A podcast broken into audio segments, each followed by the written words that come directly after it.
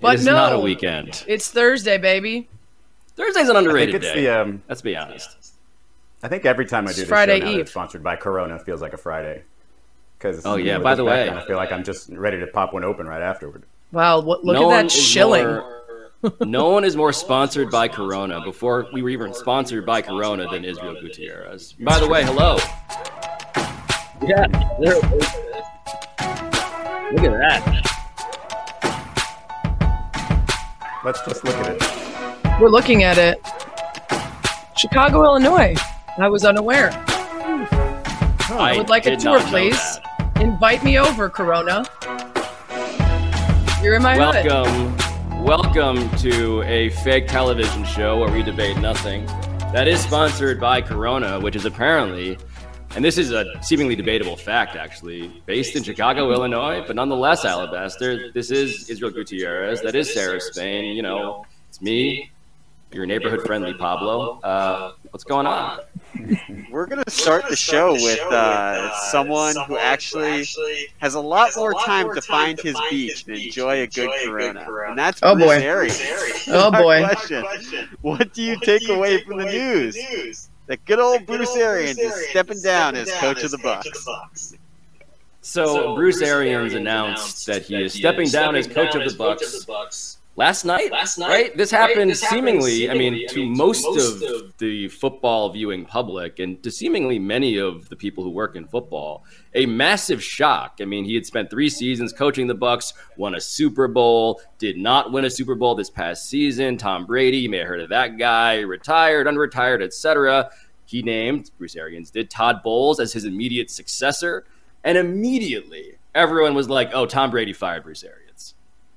And as much as we got, guys, like all of those paragraphs, all of those notes app, TLDR explanations as to how this was actually a very planned and empathetic and progressive, even line of succession that everyone was totally down for.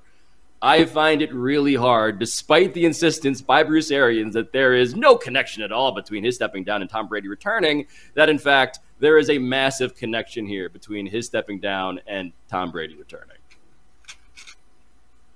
I'd like Oh. to hear from oh, Sarah because I haven't heard any opinions on this up until now. So I feel like I'm, I'm a crazy person until I heard you, Pablo. So now I want to see see if Sarah makes me feel a little bit crazy. Okay, so I disagree.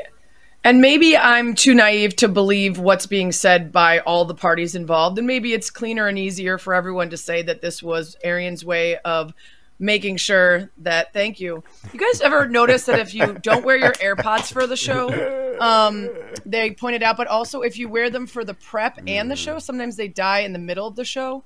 And then you get those little like bleep bleeps in your ears. And you're like, we oh, are not going to make it. Not not sponsored by Apple, clearly, No, but if they want to get in uh, on the Apple, game, if then you can make you your know. AirPods AirPods Pro don't die. like two hours instead of dying in the middle of the show. Okay, thanks, Corona. anyway, um, here's the thing: I don't think that Tom Brady retires from football because of Bruce Arians when they won a Super Bowl together after living with Belichick and the Patriot way for two decades. And I recognize at the end of your career, when you've achieved as much as he has, and when you're already inching towards maybe wanting to spend more time with family and not having to go through the physical and mental prep that a football season requires, you're more likely to make decisions based on everything, including comfort level and relationship, as opposed to just the ambitious, bloodthirsty drive that has allowed him to play for as long as he has. So maybe in, in New England, it was still, I'm young enough, I still have more I want to accomplish. I'm willing to put up with anything to keep playing. And when he got to Tampa Bay, they won a Super Bowl. It was easier to say goodbye. I just don't buy that. I don't buy that Tom Brady retired because he was that fed up with Bruce Arians. For all we've heard, there was some headbutting over Tom being incredibly intense and very prepared, and Arians being a little more fly by the seat of his pants. Um, you know, like gunslinging, let's figure it out as we go. But that doesn't feel like enough to cause the greatest quarterback of all time to leave. He essentially gave up football for Lent and came back. and I don't think within that time the team said, "Is there any way we could bring it back if we make Bruce leave?" It just doesn't that doesn't feel right to me. The timing feels much more like Bruce allowed Bowles to take over the team with a staff that's intact in a way that keeps all the families and staff in a good position, moves them to the front office, and let's say Tom does retire in a year or two. Bruce Arians can go back and coach if he wants to. This isn't a kicking an old man out to the yard. If it was really a problem, wouldn't he be out of the team entirely and not move to the front office? Yeah. Um, so first, before I get to my opinion, which is right in between your guys, it's just a preview. Um, I love Peter King's lead right here when he talked about uh, this this news. He said, "Add this to the craziest, newsiest NFL offseason in modern league history, as if to suggest before the modern history there was some crazy offseason where everybody's like, "Oh my, like what is going on here? Like get this to the news." You know, it's just it's absolutely yeah, insane. Like the greatest right. quarterback of all time retires and unretires, and Tyreek Hill. There's a lot going on this offseason. Admittedly, if you're processing the news like wearing a leather helmet on a literal typewriter, everything must yeah. seem pretty crazy. And, and to True. be fair, most of the players probably had a second job as like a construction worker, so there was mm. some sort of serious accident where a star player lost a foot Could in the off offseason. You, know what? You're right. you just you never know. There might have been some really dramatic goings on when people were, you know, straddling right. Peter jobs. King checking all his base, just making sure yeah. he doesn't overstep. yeah. Um, yeah. So my first thought was, okay, Tom did have some sort of connection with Bruce Arians. He probably has no connection with Todd Bowles. This means Tom Brady's going to find his way out of Tampa. That was my first thought because you hear all these rumors and you read all this stuff about, oh, uh, Brady to Miami because eventually he's going to have ownership stakes. And my thought was, oh, here we go. Like, Bruce Arians is the one who said Tom's not going to play anywhere else. So if he's not on the sideline, maybe there's some wiggle room for him to get out. That was my first thought. But then I realized that these two aren't attached like Belichick and Brady are. Like we, they've shown you all season long or last couple seasons that they have their differences and they're not as connected. And so, you know, according to a report, uh, Rick Stroud of the Bucs beat writer. I forget what newspaper what the newspaper's called over there now. Uh, but he said that but, uh, Brady was told the same day or the day after that he announced uh, his return that that's when Bruce Arians would be that, that's when he told him that Bruce Arians would be stepping down. So I just see this as a coincidence. I see this as you know potentially I could still probably knock on some doors and say, hey, what are the chances I can play somewhere else? But that the head coach and the fact that Arians is still there in some capacity probably soothes Tom Brady a little bit. And yeah, he's just going to give it a go with Tampa Bay. That's where I'm landing right now. But so many things, so many uh, uh options are still out there, and I wouldn't be surprised by any of them, frankly. So, Alabaster number one, I like how it took us six minutes for Izzy to utter the phrase Brady to Miami. I was wondering then that's yeah. going to happen. He's been mm-hmm. banging that drum for a very long time, mm-hmm. and it's not happening. And yet, of course, the drum gets banged. That the was trending thing, within 30 seconds to one minute because I was on the air last night, Spain and Fitz, 7 to 9 p.m. Eastern on ESPN Radio, when this news broke. And so I'm on Twitter reacting and looking for the different pieces of information to gather about this news. And Brady to Miami is trending as quickly as Arian stepping down is to the point where other reporters are like, wait, is this, is Brady to Miami happy? Like they thought it was breaking news at the exact same time. Yeah. That's how much the Miami people have tried to drum this up into something. I don't want that, by the way. I'm a Tua fan. I don't want Tom Brady oh, coming right. in here no, and sitting him to the bench for a year just so you know. Izzy also has evaluated uh, Tua Tagovailoa as uh, Drew Brees, or better than Drew Brees, Alabaster. Is that the phrasing, just to get that scouting Lefty Drew Brees. Prime lefty Drew Brees. Potential lefty right. Drew Brees, right. but let's not go back there. And now better than the greatest quarterback of all time in terms of who he would select for his team. But but this is like but the whole greatest quarterback of all time aspect of this power dynamic is why like it is, I think, in retrospect, going to be obvious that no, Tom Brady doesn't leave. You leave. Like this is his place. This is his castle. Is the printer like, broken? The whole... Is that where we're going with blue sharpies? yeah, yeah, what like what's going on here? For the podcast audience, our uh, budget our has been slashed. yeah. has somehow resulted in us using post-its. Maybe it's the color scheme, mm. yellow and blue. I don't really know why that's hmm. happening. Due there, to the yes, Corona sponsorship, Alabaster now works from the beach, so he does not have access to a printer. Mm. that's right. So listen, or he's drunk. The whole the whole thing about how this is being announced, I will admit, it is very clever because I am still going to remain an extremist on the this is a conspiracy kind of subject. The whole notion that like yes, Tom Brady posts an Instagram thing and Bruce Arians says like thank you brother with a you know uh, emoji of like scotch in like a tumbler. Yeah, like clever, right? The whole idea that that Rick Stroud report Alabaster, put back the card where Rick Stroud Tampa Bay beat writer, reports that the timing of this is such that Tom Brady was informed that Bruce Arians would be stepping down and replaced with Todd Bowles either the same day or the day after Brady announced his return. Seems pretty ass covery. You know, the whole idea of like, well, when would Tom Brady have known about this? It just happened to be as soon as he came back. Like, I'm not saying, Sarah, that Tom Brady retired exclusively to oust Bruce Arians. I just think that when Tom Brady had his list of demands, his things he wanted as a condition of his return, really? he was like, I don't want that guy. I don't want the guy that I did not get along with as my farewell tour coach. Like that guy so do you doesn't think, do the job the same way that I do. I mean, but right. I do think it's a personality thing. I mean, that is a big risk too, right? though, because while Todd Bowles is a respected coordinator and we know defensively uh, has been a success, he didn't have a great success as a head coach. Now, it's impossible to separate where you're coaching from how you do as a coach, particularly when it's the Jets. But for Tom Brady to put his his fate over the last year or two into the hands of a complete unknown, you could argue that he's getting much more power. And that's what a lot of folks are saying, right? When Tom Brady arrived yes. in Tampa Bay, he wanted 2 mm-hmm. things. He wanted more power and he wanted better weapons. He got the weapons. He did not necessarily get more of the power. Although a lot of what we've said about his relationship with Arians, I don't think has been informed by fact because most will tell you that when he arrived, Bruce Arians did say, let's run what you want to run let's see how it goes. And how it went was a Super Bowl win. So I, I think that we are maybe inflating some of the relationship issues because we're used to saying Brady gets his way. Bowles could be great, and he will have more power if Bowles is the lead man. But I don't know if it's a sure thing. And yes, Alabaster, what's going on? I do have a.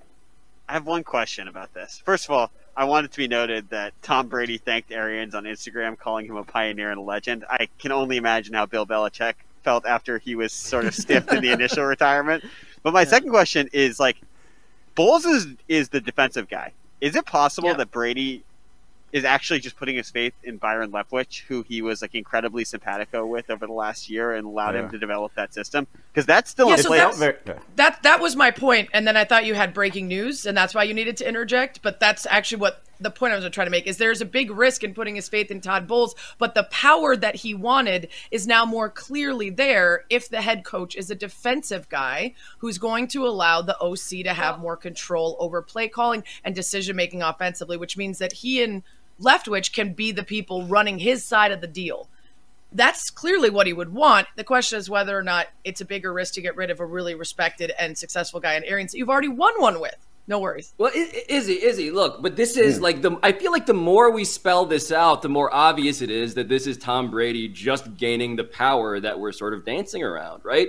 I, I yeah. do think New England is a useful data point here, right? Because in New England, his head coach was a defensive guy, right? He had a defensive minded head coach, and the relationship frayed underneath for reasons having to do with a personality chemistry issue, and also, sure arguments over how good is Tom Brady at the very end and how well can he run this offense. If you have yeah, Byron this Leftwich as situation. your yes, yes, yes, he has installed, I think, a preferred head coach who can handle the things that he does not know how to do. And behind the scenes, he is pretty clearly the shadow offensive coordinator. And that's not even yes. a slight to Byron Leftwich, as much as I think Byron Leftwich is clearly being, I don't know, slotted beneath Tom Brady in the hierarchy of power here. I'm sure Byron Leftwich in a vacuum is objectively really good at his job. I have no reason to doubt otherwise. I just think control here matters. And this is how you get it without actually raising all the red flags among non conspiracists. Yeah, the head coach just handle the media, you know, handle the clock, don't say it's my fault after we lose. And yeah, just just be the head coach. The defensive coordinator needs to handle the defense. The offensive coordinator and I will handle the offense. We'll handle the practices. We know what works. I know what works. It doesn't even matter if you don't know what works. I will tell you what works. We will uh, execute that on game days and we move on. You don't actually need a Bruce Arians there to be that guy. It can be Todd Bowles. So yeah, and I think it's also really cool just giving the job to Todd Bowles and not having him go through sham interviews left and right. And you're giving so, you know a, a, black assistant to head coach, which is obviously a topic of discussion right here uh, lately lately. So yeah, I do think that Tom Brady figures don't need that, and and if we don't get along, then might as well just move him somewhere else so that we can let this machine, you know, work more smoothly. It does feel, I mean, Sarah, it does feel like, on the one hand, I think it's absolutely fair to point out, as he does, that like what Bruce Arians is doing and what he has said now publicly in these very long messages about Todd Bowles and why he's giving it to us and the timeline and how it's special, right? He's going to take over a team that's actually good. It's so rare yes. to get a first, I mean, a, a black head coach to take over any team that's a winning scenario all of that is fair. I'm sure that's sincere. Bruce Arians has been a champion of like actual progressive hiring practices in the NFL that's unimpeachable. I also just think that Tom Brady's like, hey man, seems like it's time for you to move on. And maybe this is so all just very conveniently happening. Yeah, so I'm interested in the Todd Bowles aspect uh, on the one hand because there is a consistency across the staff at a team that was already successful. But I do wonder whether this inhibits his ability to make this team his own and in any way affects whether or not he would be able to replace staff members with his own chosen people or have this feel truly like his team instead of Arians' team that he inherits. Now, I would imagine a lot of the people that he works with are people he would retain, and that's something that Bruce has mentioned. That his wife, in particular, said to him, "You you're in charge of 37 people and their families. If you step down, he said this to Peter King as well. If I step down, all those people will probably get fired. That's what happens when a new regime comes in. Instead, I time this so that." The NFL would have to set a new precedent allowing interviews now instead of during the official offseason. And so instead of having to go through all of that, I just transition it over and he takes everything over as it is. Now, in the future, of course, he can make staffing changes and all of that. But the timing does mean that this is Bruce Arians' team with Todd Bowles now as head coach. So that's an interesting element, I think, to look at. I also wonder if you guys are going to go with the assumption that this was Brady retiring as a threat and and calling them up and saying, "But I would be willing to come back if it's not Bruce anymore." Then did the team make the right move, prioritizing an aging quarterback over an aging coach, both of whom have had success? Absolutely. I mean, I don't think that's I, Sarah. It almost feels like you just went a quarter Kellerman there. It almost felt like you were about to. I didn't answer the question. I asked it. I know, but you know, but, but you even piece even together framing the past so well. That's right. That's right. I, I no, I, I, like... I actually think they chose right. I'm just asking you that because there's an argument to be made for Tom Brady could get hurt in the first play, and now you've got this guy who had just shown this model for success in the league, and while he's old, he ain't Pete Carroll, who, by the way, the Seahawks went ahead and chose the 70 year old coach. That's right. Over their quarterback. That's right. So I, anyway, I, I, I was not positing that question because I disagree with the decision by the team. I just think you've you've set up a situation where you believe that there was an ultimatum. No, there is. By the way, Izzy, like there really is. Like you know, it's funny. Like Bruce Arians had that quote: "Succession is very important to me," and I'm like, yes, in this sense. Also, like I love that we're getting a kind of NFL version of the TV show Succession. because behind the scenes, yes, this is a power grab. These are hard choices. You are like you're retiring Bruce Arians to like a fake job in the front office. And this job's going to be fake. Let's be real about it, right? Like Bruce Arians. I mean, part of the whole frustration here is the personality clash, is the idea that Tom Brady gets up at like 3 a.m., doesn't eat strawberries, whatever the hell, and he is incredibly detail oriented. And even right, if yeah. he is not his peak self, he is acting and behaving as if it is. And that aspect of him is seemingly, from everything we understand about Bruce Arians, unlike how that guy does his job. Right. You know, like Arians whole, is a partier. Um, a yes. partier. I was going to say he already looks like he's retired, so yeah. we might as well. Yeah. Whatever the hell is probably my favorite Pablo Torre uh, phrase at this point now. Just speaking of Tom Brady, just whatever the hell. I think like that's a good analysis there. You should go with that more often. Thank you. Thank you. Yeah, I mean, but the partier thing is is kind of the subtext here, and maybe it should be more than that because it does feel like yeah, this was not a guy that uh, Alabaster. I don't think we're being unfair here by pointing out that Bruce Arians, Kangol hat, no risk it, no biscuit philosophy and all. He's he's not exactly coaching like this is you know an all or nothing proposition in the same way that Tom Brady lives his life. I think it is completely fair to say that there were some uh, philosophical differences between the TB12 method and a coach who had admittedly used to drink paint. So yes. basically, it all tracks. It all tracks. Like the reason he. Yeah. right, I didn't. Even, we'll get back to that. The reason he, uh, you know, didn't thank Pats fans or the Pats, and the reason he just retired from the Bucs, like it all, it all tracks. So it all kind of makes sense. It just didn't seem like it was enough of a reason, like to, to fake a well, retirement so just to get him off. Like I'm with Sarah. Like I could, yeah. I could be convinced either way, to be honest. Uh, I'm also just I'm glad the media is off the hook because it was our fault that Tom Brady retired. Remember? oh, good point. According to That's his dad, but now it was all calculated. It was not, in fact. Maybe the media were in fact in cahoots with Tom, offering up the idea that he would retire in order to scare Tampa Bay into making this decision. Okay, I have another follow up though. I was talking about this last night on the show, and I'm I'm intrigued by this. Bruce Arians had made some pretty definitive statements about Antonio Brown not being on the team.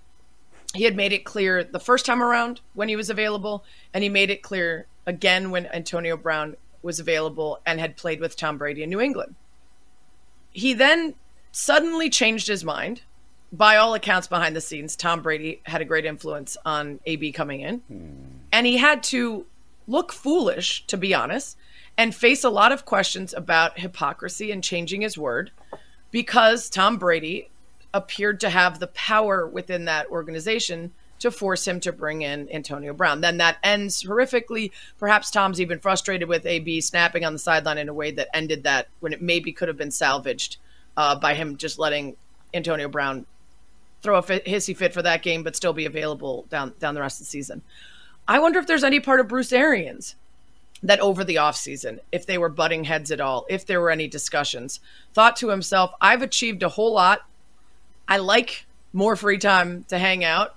And I don't really want to do this again with a player who I know has the power to undermine the things that I have said and made clear are important to me. Because I thought that was very out of character for Arians, considering his commitment to hiring women on his staff and the things that he had said about Antonio Brown and his decision making right up until the point that Tom Brady allegedly forced his hand.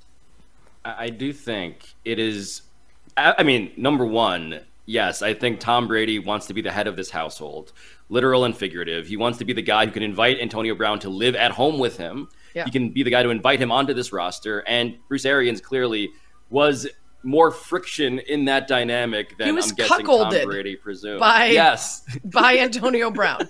Like Arians and Brady here. were married, and Brady invited AB into the house, and Bruce just had to accept it. But, but, but, but the acceptability sort of aspect of Bruce Arians, Izzy, I do think this is fair to say. As much as I believe that there has been a power grab, Bruce Arians is remarkably pliable in this dynamic, right? Like he's going along with it. He is yes. clearly going along with it in all the ways that Tom Brady would need him to go along with. That's a great I point. think to answer because ahead, he, he like he doesn't have to tell everybody I wanted to go to the front office. I'm excited for Todd Bowles. He could be like, screw this guy. This this is what's going down. Tom Brady is getting me kicked out of my job. If yeah. I don't know what that serves him if that if that is how he feels I don't, maybe maybe there's some money under the table. Is he? I think the simple answer though is to, yeah. when he says no, this had nothing to do with Tom Brady. I think that's absolutely false. What percentage of what had to do with his decision? Yes, we can we can all sort of discuss, and all of this makes perfect sense. That last uh, point by Sarah, great sense right there. So yeah, that's probably a lie. But when he says after winning the Super Bowl that he wanted to go out on top. This also just kind of tracks with well, yeah, I've just had enough. The extra year just did it for me. Uh, this is the time to go. I decided to do it this perfect time so that Todd Bowles can be, be, be my successor. Yes, it has something to do with Tom because he takes away the joy of my job every single day, even though it comes with more wins than before. Um, but I'm not going to say that it said that it had to do with that because there's a whole organization that needs to go on without me. So I, I, you know, it's pretty obvious that it had something to do with it. What percentage of what? I guess we'll never find out unless he retires. Well, and would he go work in the front office if it was truly a hostile takeover? Right? It, would he it, would yeah. he go yeah. be around Brady and the team every day? In a front office. Bruce Arians could go work anywhere, it, front office or otherwise. So I, I, I don't think, think that he would just acquiesce and then sit and look at the guy every day. Alabaster, this is how I, I imagine in my head this went. Tom Brady goes to Bruce Arians and he's like, Bruce, let's just be upfront about something. You're old and you don't want to do this anymore. And I am not old and I very much want to do this for a very long time. So can we work something out here? And Bruce Arians is kind of like, you know what, Tom? I'm not going to win this battle. I can save face. I can be a good guy. There are things I wanted to do at the end of the road anyway. So let's make the end of the road now. And yes, please stop threatening me with your crypto red eye beams that you're currently shooting in my direction. I would just argue that you your scenario just involved Tom Brady not being old. And while I recognize that he's not old for life, that that part is unrealistic. Oh no, this this to me is the key disagreement Bruce Arians is at peace with being old. Tom Brady refuses to ever admit that. And I think that Never. is kind of the the distinction that is a major difference in terms of how this team is now going to be run.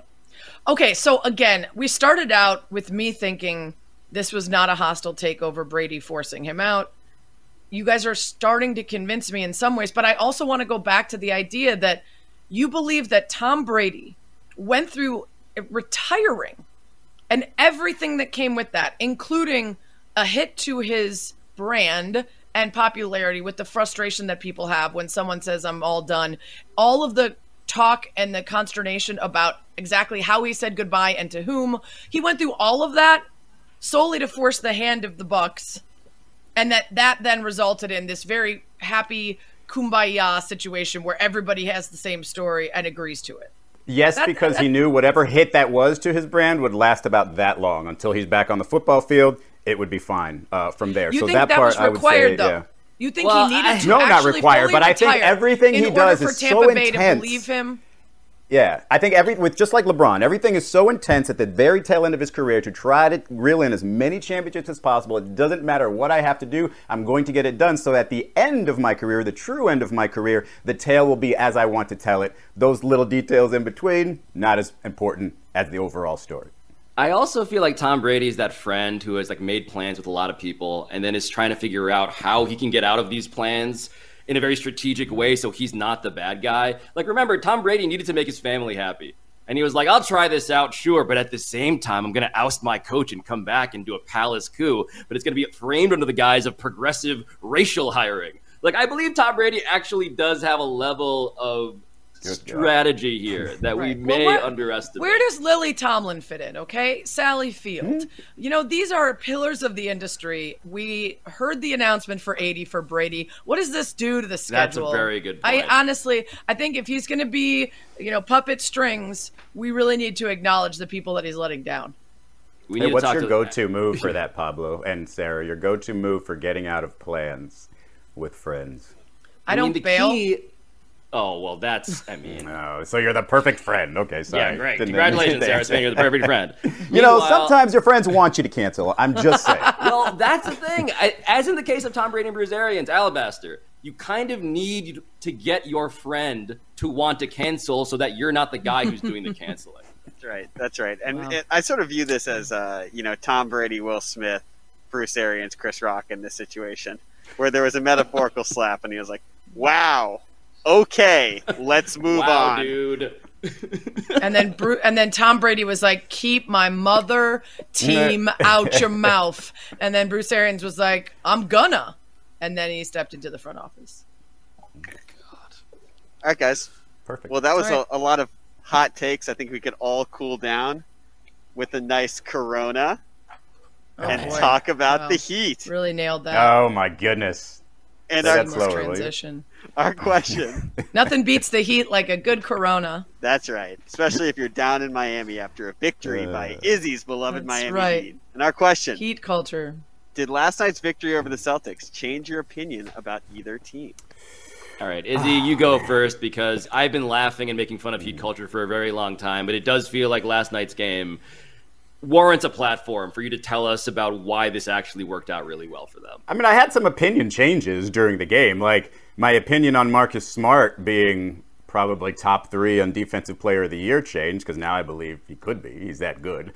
Um, but my opinion on the Celtics changed when Robert Williams got hurt. Um, you know, granted, if you watch them play, yes. their defense is still as feisty, scrappy, you know, higher quality, way higher than it was earlier in the season, even without him but he is just the difference maker for that defense. And then, you know, offensively, the lob threat and everything else that, uh, that he brings there. So that's where my opinion went with Boston before this game. It was like, all right, they're probably going to have you know a little bit of a letdown here without Robert. They're probably uh, going to have a letdown toward the end of the season and go into the playoffs. You know, crossing their fingers that they can find that defensive magic again. Um, but in terms of the Heat, like, so here's what's interesting with the Heat. So I've, always figured that, you know, when they got everybody back, they'd have to pare down that rotation some. Um, and that's basically what the crux of that argument was. It was like, man, we got everybody back, but things look terrible. You don't know what we're doing with the rotation. Let's fix it.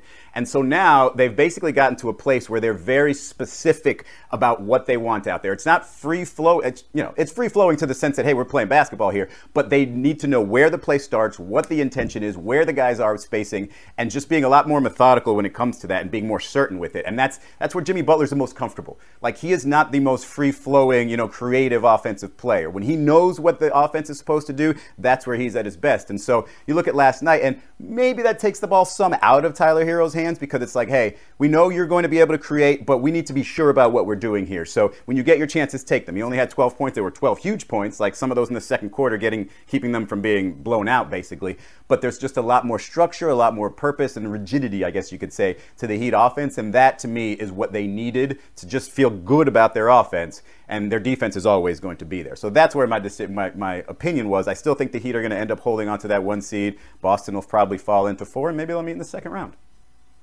I just hate Sarah that like again as somebody who likes to laugh at heat culture, I just hate that we had a very public actual fight between Erik Spoelstra and Jimmy Butler, and we have not really seen the suffering as a result of it, no. which does feed all of the whole like you know, uh, well, you whatever watch that the Nets hell. game on Saturday. Then there was some suffering yeah. going on there. But. yeah, yeah, they were they suffered four game skid, right? And it came right around mm-hmm. was right after that.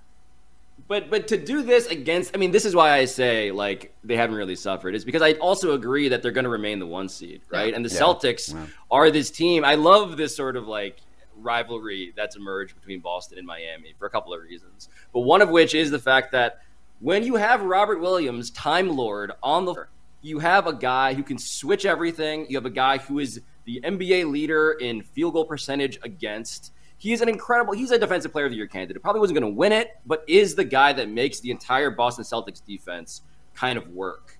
And on the opposite end, what the Miami Heat did to the Celtics offense, which had been surprisingly great, is that they completely, Sarah, they snuffed out Jayson Tatum and Jalen mm-hmm. Brown. 7 mm-hmm. combined points, points in, the, in fourth the fourth quarter. quarter. Yes, two for Tatum, seven combined, three of 13 from the field. I mean, that is supposed to Bruce. be the thing that carries the Boston Celtics in their sort of like, what are they now, like 24 and 6 since like the new year started or whatever it is, somewhere around there? Like, you lose Robert Williams and you have those two guys now like laying a giant egg in the fourth quarter. That's where the Heat have to feel good for all of the drama that they've experienced. So you guys both tackled this from the Heat side of things, and I think there's obviously merit to that discussion. And Izzy, to your point, that rigidity, that ability to put into place things and then execute on them and figure those things out before you get to the postseason when execution is going to be extra important against a super right. tough, super packed top of the East. We didn't reflect on the side of the other the other side of the ball with the Celtics where execution was the entire problem. You can of course credit yeah. the Heat for forcing them into mistakes, but 19 turnovers, a lack of focus, um, and, and immaturity in the way they handled the, the, the tough minutes at the end of the game yeah, they struggled in part because of the Heat defense, but you can't overlook the fact that this is a team that has folded in on itself at numerous occasions throughout the season. That was a, a much more relevant early on. They constantly argue with the officials, and sometimes it takes them out of defensive plays. They get into one on one situations too much when things start to fall apart. These are things the Celtics do to themselves, in addition to whatever their opponent is trying to force them into. So I think you can look at what the Heat did and absolutely commend them, especially especially after they just had that losing skid, for bringing things back together and getting right as the postseason comes along. Yeah. But you have to look There's, at also yeah. what the Celtics do wrong in these situations because it is that lack of maturity and that inability to come together in those moments and instead they start to fall apart and it becomes fighting with yeah. the refs and each other getting technicals at the end uh it's you know sort of out of frustration that's the stuff that i think should worry celtics fans the most when they enter what's going to yeah. be some series where teams can get under their skin and try to force that out of them. Jayson Tatum was the one who got the uh, frustration technical there yesterday, and that's always been, Sarah, to your point, like that's always been my big question with the Celtics. When you put them in a seven game series, when a team like um, Miami or Milwaukee or whoever gives all of that attention to Jayson Tatum and forces now all of a sudden, yeah, him he's making quick decisions, but he's got like he doesn't know where the double's coming from, he doesn't know when it's coming. It just it throws him off. And you know the Heat have been particularly successful with that against him at times. Uh, same with Embiid. You know when, when that's what worries me sometimes about James Harden carrying a team.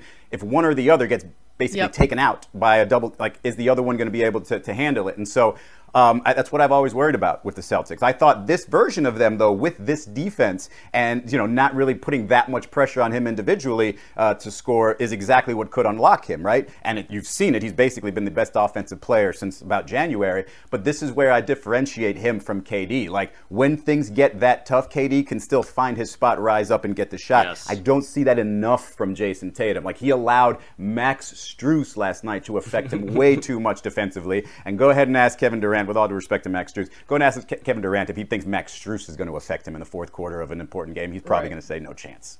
I mean, there are very few people that you could hold up next to Kevin Durant in the league, not to right. mention an under 25 or 25 and under player.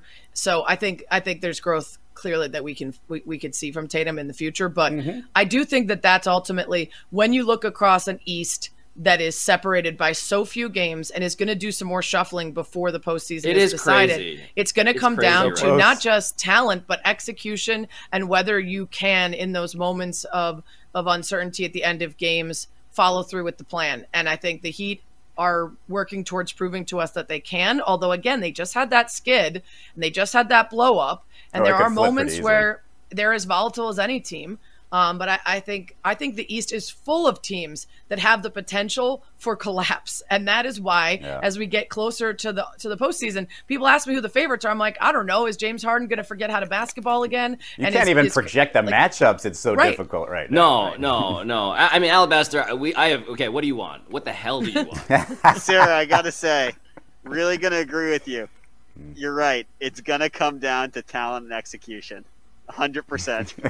It's going to be whichever team scores more point than the others. That's, That's not right. my point, Good Alabaster. Good coaching. But they were talking a lot about talent, and I was simply pointing out that the Celtics have had the talent since January. They've been able to show up and match up. Unfortunately, it's when they take themselves out because of execution. Thank you for. But here's here's point. here's the before Sarah executes Alabaster. I do want to point out something about the standings, right? Like we're talking about how great it is that the Heat are retaining the number one seed. I also come to this topic as a person who was quietly very glad that the Sixers have now lost to the Suns and also more recently to the Bucks because here are the standings right now, right? The Heat are the 1 seed, 49 wins. The Bucks are the 2 seed, 47 wins. The Sixers are the 3 seed, 46 wins, 29 losses. The Celtics 47 wins, 30 losses, the 4 seed. Then the Bulls, then the Raptors, and then scrolling down the Cavs, the Nets, the Hornets, the Hawks. That rounds out the bottom of the Eastern Conference standings. Izzy, man, we just talked about how Kevin Durant doesn't fear Max Strus.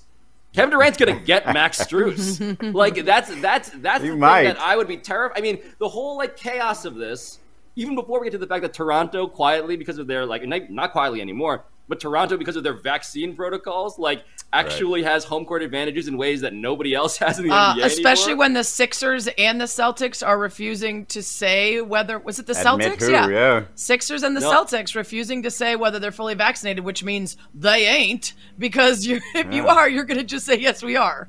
You're not going to leave this is why that race to the top isn't really a race. It's just kind of like people just kind of shoving around. Like it's like when uh, the guy's trying to catch the uh, at a wedding. I don't know what they call that, the garter. Uh, it's yeah. like, yeah, I don't really want it, but I guess I'll take it because um, you don't know what the matchup is going to be. And man, you just don't want to be that unlucky team. Now, you, look, let's be real here the Nets defense has been pretty bad, and they've been a little bit erratic even since uh, Kyrie Irving has been granted yes. uh, the green light to play. So it would be absolutely crazy if they didn't make the playoffs, but that remains a possibility. Okay, so you cannot, you absolutely cannot give That's up right. on the number one seed just because of the chance that Brooklyn gets in and they're your opponent. Because you got to say to yourself, look, they have enough faults where I feel like over a seven game series we'll come out on top. It might be a pain in the butt, and it might be the worst possible first case first uh, round scenario, but I'm not going to dodge it. Yeah, I maybe this is just obvious because I am uh, a priest of the process, but I'm dodging the hell out of that. I don't care, dude. like, yeah, the idea that I'm gonna get Kevin Durant and Kyrie Irving in my first round series because I'm really great at basketball. No thanks. You guys can have that fake award of number one seed in the Eastern Conference that nobody cares about. Well, I will say Sounds the Harden like versus the Nets fan. sets up for the most dramatic first round slash off season, uh, you know, in the Northeast yes. as far as basketball is concerned in a long time. Yes. Yes, and that's even getting before we get to the fact that maybe Kyrie Irving will end up playing in Cleveland at some point. Um, but Alabaster, how are you? How are you? To that? Oh yeah, no, I'm look. I mean, all of these things are are possible because the standings, Alabaster, yeah. are truly day to day, hour to hour. There was a point where like I was sure that the Sixers were the four seed, and then I looked at the standings like 30 minutes later. I was like, oh, that's no longer the case. Yeah, I have no idea. The Bulls need to like not completely lay an egg, or they could find themselves sliding all the yep. way down to like the play-in tournament or out. It's wild. Yes, and I would wild. not feel yes, good about the Bulls' wins. chances if they got into the play-in because they've been sliding so far. So yeah, hold your ground, people. Yep it's it's all you know. There are a lot of moving pieces because the Nets could even end up in the seven, and all of this jockeying to get out of the one could be for nothing, yep. and the two seed Celtics mm-hmm. or Bucks or whomever might have to face the three seed might be that comfortable Dragon. spot. I agree. Three where you know you'll avoid you the Nets, be. you'll get a yep. first round at home. Yep. Not a terrible place. All right, we're going to move on to a few if thens where I will give you a statement and you guys will finish it and we're going to stick with the NBA. And that's because Paul George came back from his elbow injury and looked awesome. And the Clippers are now another shadow contender if their team gets healthy. Mm-hmm. And our question Paul George goes off against Sarah's Bulls tonight, then blank. Guys, speaking of my Bulls, what kind of bad luck do we have to have to get Paul George Clippers instead of Clippers without Paul George that everybody else has gotten to enjoy yeah. for however long. Yeah, Paul George 34 last night in that comeback win. This is not someone that the Bulls will have any success slowing down. They have trouble with guards in the lane. They just have trouble against people with his skill set in general, and they've been struggling. Um, I'm still trying to stay enthusiastic and positive about the giant step forward that my team took this year. But there's a, such a noticeable difference with Lonzo Ball out. With Caruso back, it helps, but that just completely changes their defensive ability. It's, it's been obvious, and then of late, it's it's been more than just that. It, they just haven't clicked. So if Paul George comes back and is hot against my Bulls and the Clippers win, then I won't be surprised, which is sad because I just think my Bulls have, are having a crisis of conscience right now. And Paul George has been waiting for this opportunity to come back and show the league he still got it. So I went a little too specific with this, where I'm saying if Paul George goes off against Sarah's Bulls tonight, then the Minnesota Timberwolves will not make the playoffs. And the reason I say that is because you just look at the matchups in the play-in. You've got the Clippers potentially meeting the Timberwolves in that first game, and yep, I like seven, the Clippers' chances there, right? And then, um, then I'm thinking, you know what? If it's the Lakers, if they Lakers happen to win that 9-10 matchup and they've got Anthony Davis back and it's a young Pelicans, Minnesota Lakers, team, yeah. and it, and it's just like yeah, I, I, think the Lakers could possibly beat Minnesota, and I think Minnesota's out of the playoffs and the Lakers are in. So I think if wow. the Bulls win here, then um, then you know then maybe things are in question here, and the Clippers aren't as, as strong as I think. But I think if that happens again, yeah, that's where I, where I'm going with it. I like how Izzy went full domino meme. Yeah. like it started yeah, yeah, with yeah. Paul George's return and ends with Karl-Anthony Towns. Trying to figure out if Bruce right. Arians it's either that domino, or the it's always sunny board. It, he's got the, the red. Well, actually, you know what? I'm gonna I'm gonna I'm gonna one up Izzy on the conspiratorial domino effect here because I think that if Paul George goes off against Sarah's Bulls tonight, then we're gonna see Kawhi Leonard. Like Ooh. Kawhi Leonard is going to get up off his fake hospital bed where he's been resting wow. he doesn't think the season's worth playing in. We've been hearing Alabaster, back me up on this. We've been hearing rumblings about Kawhi Leonard taking an eye to the playoffs. Now, notably, the reporting has the rumors in the reporting have not been that Paul that Kawhi Leonard wants to play alongside Paul George in the play-in round. But if they get out of the play-in, that first round matchup Kawhi Leonard might be there, which changes literally everything about the Western Conference and the NBA championship in general. Yes, I can corroborate that. There are rumors that he is playing five on five and could be cleared to play professional basketball in games in April, which obviously so you're picking the Clippers in a matchup with the uh, with the Grizzlies in that scenario if it's a seven two. I mean, if Kawhi Leonard's healthy and we just got that, there was this one video of him like working out strenuously pregame. I forget at what arena it was, but like I I think that is a really close series. I mean, if I John love Morant the sits it out. If Ja Morant sits it out, I think the Grizzlies have a chance. if he sits it out, because they're what eighteen and they're two so without, him. without him. Yeah. Yeah. They're so good without him, but that does feel like a, you've had too many Coronas sort of a take, is Sorry, yeah. obviously, yeah. All right, Alabaster got another NBA question. This is talking about you know a couple of the sleeping giants in the East, and we have another good matchup, and it's if the Bucks beat the Nets after beating the Sixers, which is a very hmm. dramatic game, then blank. if the Bucks beat the Nets after beating the Sixers last game, then Brook Lopez needs to get his flowers. I understand that we're talking about all of the big three. Yeah, Jrue Holiday, Khris Middleton, Giannis. Giannis is incredible. You know, last second game saving blocks. All of that is fair. But Brook Lopez coming back. Like, remember, the way they won the title was with Brook Lopez being the guy in the middle who sort of enables everything else about this team. You know, he's not one of the three best players, but he is so essential to what they do. And that's what's scary to me. Like when I watch the Bucks, I'm like, oh, this now looks like w- what they looked like when they won the title, and yep. that's not a thing because Lopez had been out since or till like earlier this month that I had not seen at all. Uh, to me, yeah, my um my thing ahead. on the Bucks is like this late this last surge is if it gets them the one seed, which is perfectly possible. If Giannis keeps going off for you know 40 and 15 like he did uh, 14, I think maybe against the Sixers, um, then I think this late push is going to build enough of uh, a resume for him to be MVP again. I think that's what's going to end up happening. Wow. I think uh, Jokic's numbers are the ones that everybody's going to you know look at and say, man, he seems to be slightly ahead of everybody else, but just dig a little bit maybe, and you know some of those assists that. Uh, that uh, Jokic is being granted, probably fluffing the numbers up a little bit. Uh, I do think that, that Giannis you're will saying, end up winning saying, the MVP. You're saying Denver is he? They're going Oklahoma City scorekeeper on this. They're doing what they did to go, Russell Westbrook. Go, They're padding. Go look numbers. at some of these assists. Go look at some of these assists that come after like three or four dribbles. And the it's like, wow, that's crazy. Jokic. So, yeah, I mean, okay. I'm, not, I'm not saying people are going to look into that enough to not give it to him. I think he might actually get it, but I think it should be, if this happens, then I think the, the Bucks are going to roll the rest of this, you know, five, six games that are left, and Giannis should be the MVP. I don't think that's going to happen. I think there are people who are too set in their ways about the conversation they've already had in their yep. heads back and forth yep. between Embiid and Jokic. And I think the needle has shifted to the Jokic side of things. If you look, something like the biggest advanced metrics, he's leading the league in four out of five of them. Numbers wise, it's not really yep. an argument. It's just a matter of getting people over the hump of aesthetically whether or not they appreciate his Although his on off numbers are pretty interesting too. They're a little stretched there. They're better without him on the floor, but go ahead. I think that there's clearly an argument for Giannis, but having already won it a couple times, we always in the NBA do the whose turn it is, and we haven't talked about him all year in that way, which was going to be my point to this question. If the Bucks beat the Nets after beating the Sixers last game, then we might finally talk about them as much as we should have been doing this entire season, but haven't yeah. because they ain't got no drama. Why aren't we talking about right. the Bucks? Because none of their very serious stars have been injured significantly. Of course, Lopez is is a big piece, but it hasn't been Giannis missing sincere time. They aren't fighting with each other. No one has forced a trade out.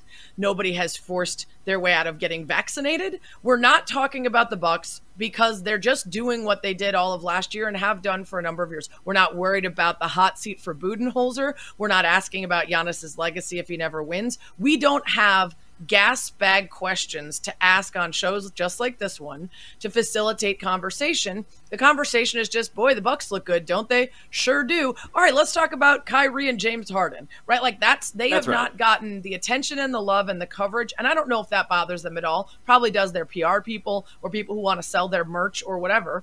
But the team, I'm sure, is unbothered by the fact that we've mostly left them alone. But I do think as we near the postseason and we start to really consider who our favorites are, we will all be jarred back into remembering that the Bucks are really good and that we should have been talking about them all season long a whole lot more. Well, let's do it, Sarah. Let's create a controversy here for the Bucks because yes. look, okay, I so tonight, I, I cringe. I cringe. Giannis physically. Hang on a second. I um, cringe when when when he's on the post game podium and he's about to give his dad joke because I know it's going to be terrible. I like the Pablo, one the other can night. you find his email address what and just send him some? Just ghostwrite some, that is please. lying on the floor. Ground beef. I heard that when I was three years old. Like, come on. Why don't like we it. get him some better jokes? He needs a ghostwriter. Pablo?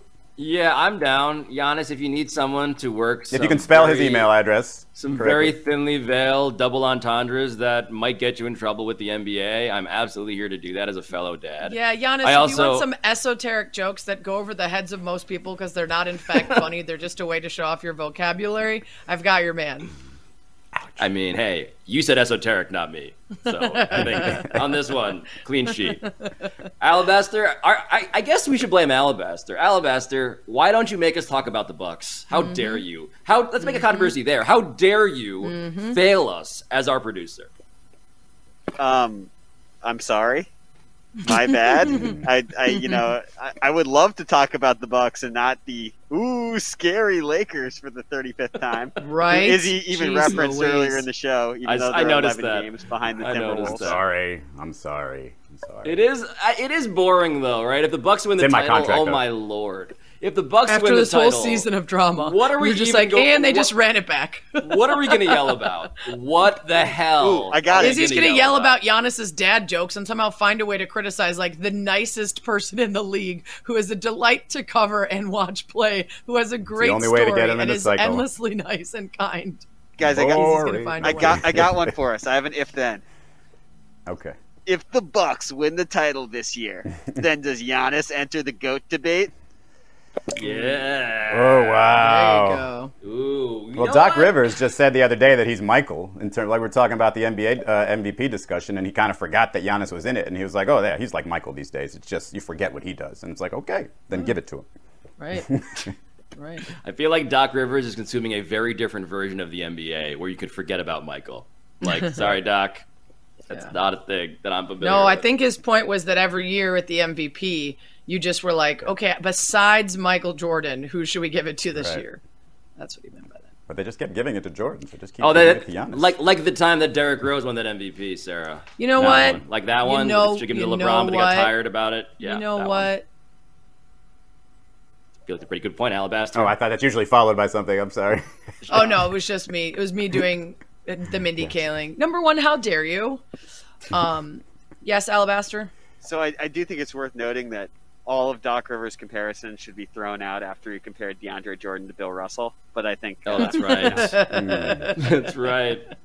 By the way, if I may just, I forgot to complain about Doc Rivers while talking about the Sixers for two times. If Doc Rivers, oh, what I'm oh, most man. worried about, Here if Doc go. Rivers uses DeAndre freaking Jordan like he used Dwight Howard last year, I'm going to throw my laptop out my window. Nobody it's loves DeAndre like Doc loves DeAndre. It's a nightmare. It's a nightmare. anyway, please proceed, Alabaster. That's it. That's the show. Wow, okay. we did it, guys. Man, Izzy, I don't feel um, good about us ending hmm. on a Pablo Sixers rant and a shot at Derrick Rose's MVP. I think I, I think we need a worthier target for our for our finals skewering.